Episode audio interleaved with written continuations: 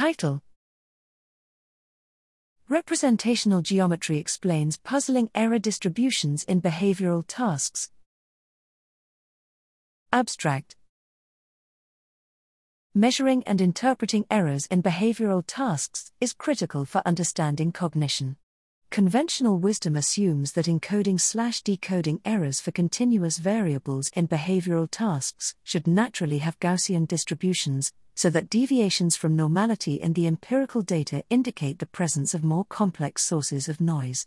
This line of reasoning has been central for prior research on working memory. Here we reassess this assumption, and find that even in ideal observer models with Gaussian encoding noise, the error distribution is generally non Gaussian, contrary to the commonly held belief. Critically, we find that the shape of the error distribution is determined by the geometrical structure of the encoding manifold via a simple rule.